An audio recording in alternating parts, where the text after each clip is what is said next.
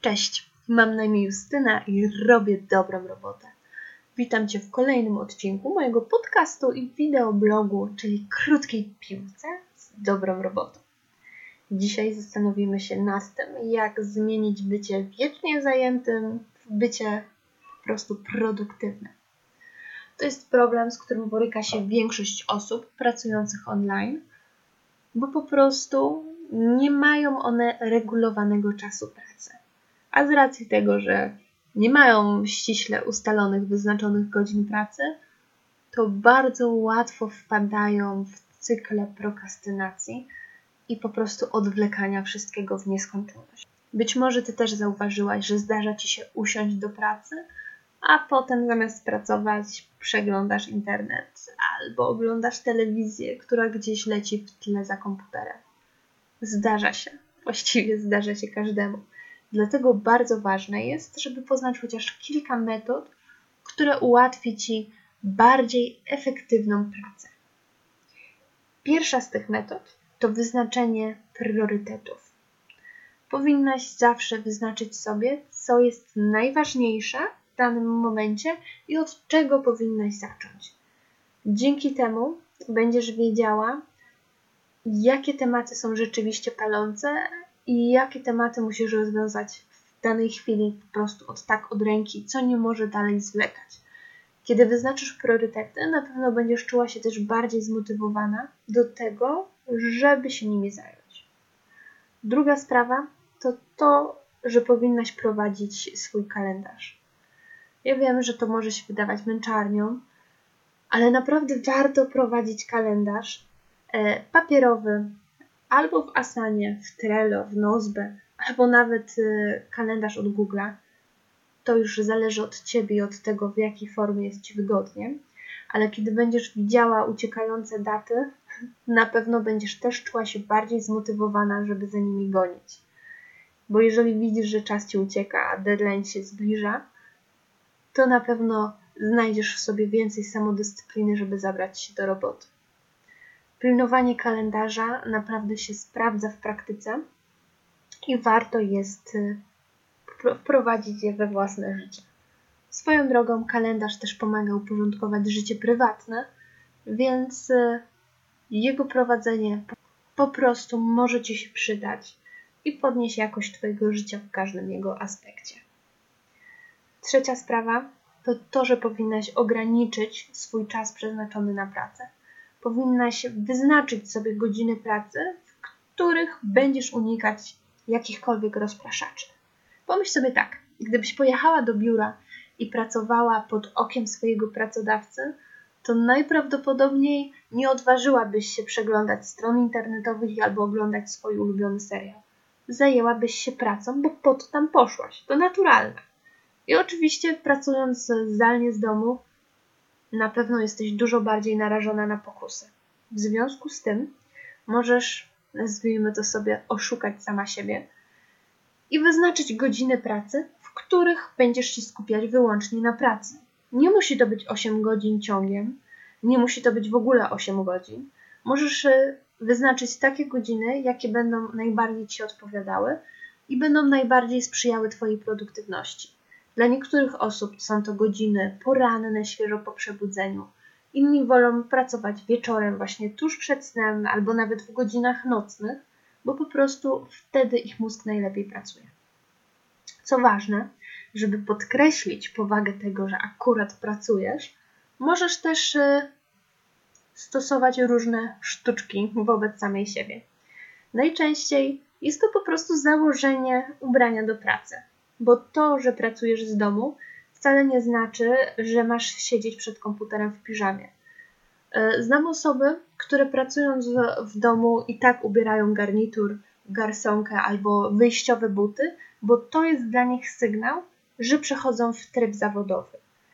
I w tym momencie, kiedy ubiorą już te wyjściowe buty, wiedzą, że skończył się czas na oglądanie Facebooka, a zaczął się czas przeznaczony na pracę. Zastanów się dobrze, czy takie rozwiązanie nie zadziałałoby też y, dla Ciebie. Bo może akurat w Twoim przypadku sprawdziłoby się po prostu założenie ubrania do pracy, nawet jeżeli siedzisz w domu. W tym punkcie bardzo ważne jest wyłączenie wszelkich rozpraszaczy.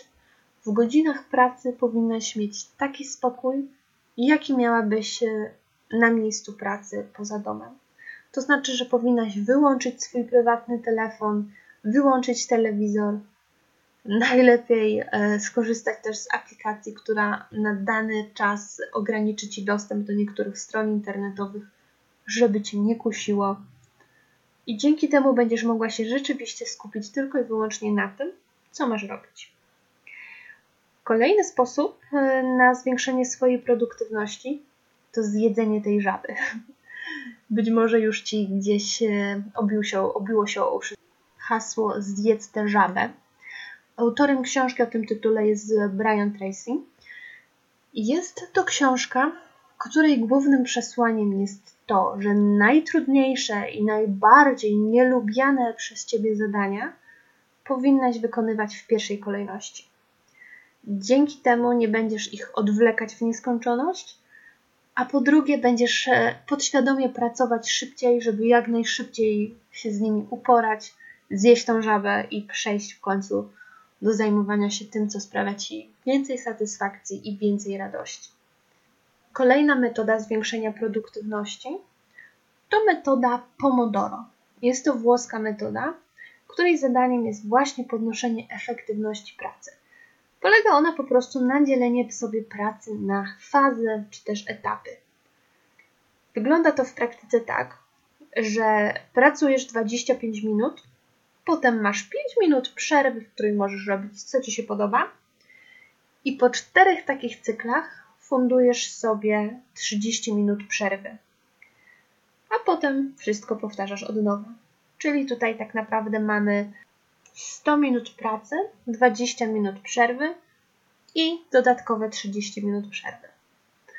Taka praca w fazach pozwoli ci po prostu nie czuć aż tak mocno obciążenia związanego z ciągłym skupieniem, bo skupienie przeplata się z rozluźnieniem.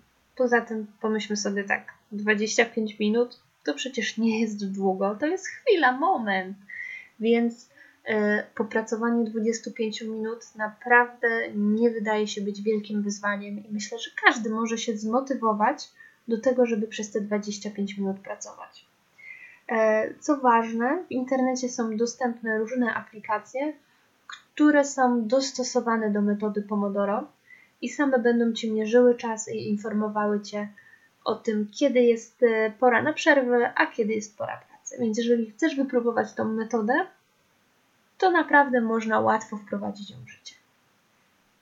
Kolejna sprawa to to, że powinnaś się nagradzać. Ja wiem, że to może brzmieć banalnie, ale warto się nagradzać i za wykonanie poszczególnych zadań możesz się nagrodzić i e, jakby w ten sposób sama zachęcisz się do dalszej pracy.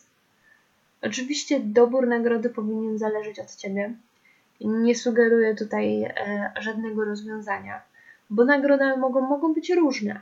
Może to być właśnie obejrzenie odcinka Twojego ulubionego serialu, zrobienie sobie przerwy na kawę, czy przejrzenie Facebooka. Wybierz taką nagrodę, która da Ci najwięcej satysfakcji. Ale ważne jest to, żeby ten typ nagrody był dostępny dla Ciebie wyłącznie wtedy, kiedy wykonasz rzeczywiście jakieś zadanie i kiedy będziesz chciała sama sobie wręczyć nagrodę. Przeciwnym wypadku to po prostu straci sens, a ty nie będziesz miała motywacji do pracy. Podsumujmy więc. Jakie mamy metody zwiększania efektywności? To jest wyznaczanie priorytetów, prowadzenie kalendarza, ograniczenie sobie czasu i stawianie samemu sobie deadline'ów, zjedzenie żaby, pracę fazami, czyli na przykład z wykorzystaniem metody Pomodoro, i nagradzanie samego siebie. W dzisiejszym odcinku to by było na tyle, a w następnym zastanowimy się nad tym, czy wirtualna asystentka musi mieć brief. Dzięki, że byłaś ze mną do końca i do następnego razu.